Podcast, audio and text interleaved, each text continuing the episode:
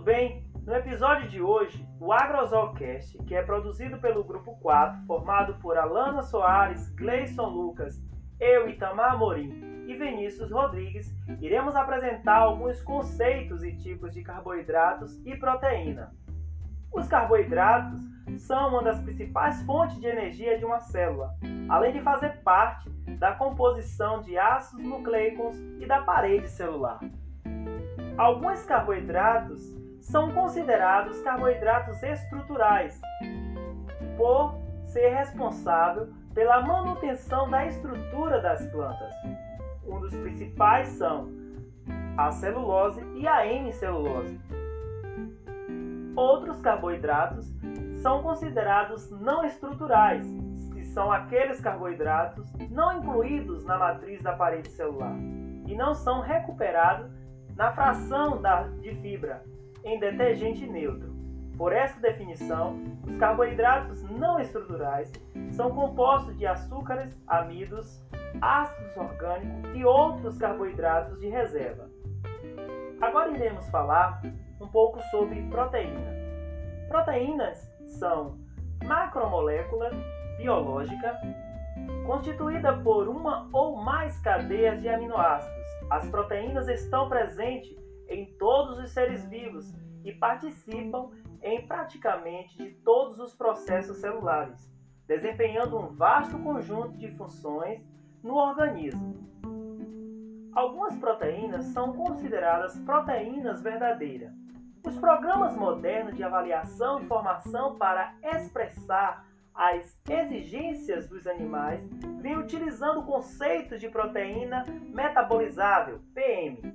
A PM é toda a proteína verdadeira absorvida no intestino delgado, sendo ela de origem microbiana ou do próprio alimento.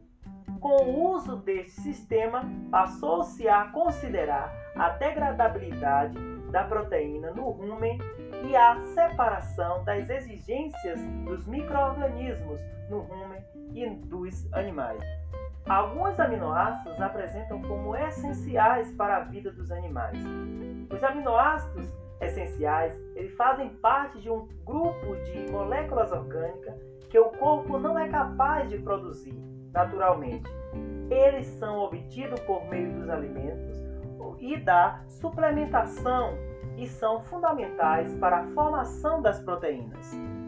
Porém, esse conceito de aminoácidos essenciais não se aplicam a ruminantes, pois os ruminantes e equinos apresentam exigências proteicas mais simples que os suínos e aves. Isso se verifica porque as bactérias e outros microorganismos existentes no rumen, no seco e no intestino grosso dos equinos elaboram a partir das formas mais simples de nitrogênios as proteínas que constituem suas células. Posteriormente, esses microorganismos morrem e são digeridos, sendo suas proteínas aproveitadas pelo organismo do animal, os quais proporcionam todos os aminoácidos essenciais. E por este motivo, para que todos os ruminantes e os equinos, a qualidade das proteínas e de seus alimentos é considerada de menos importância.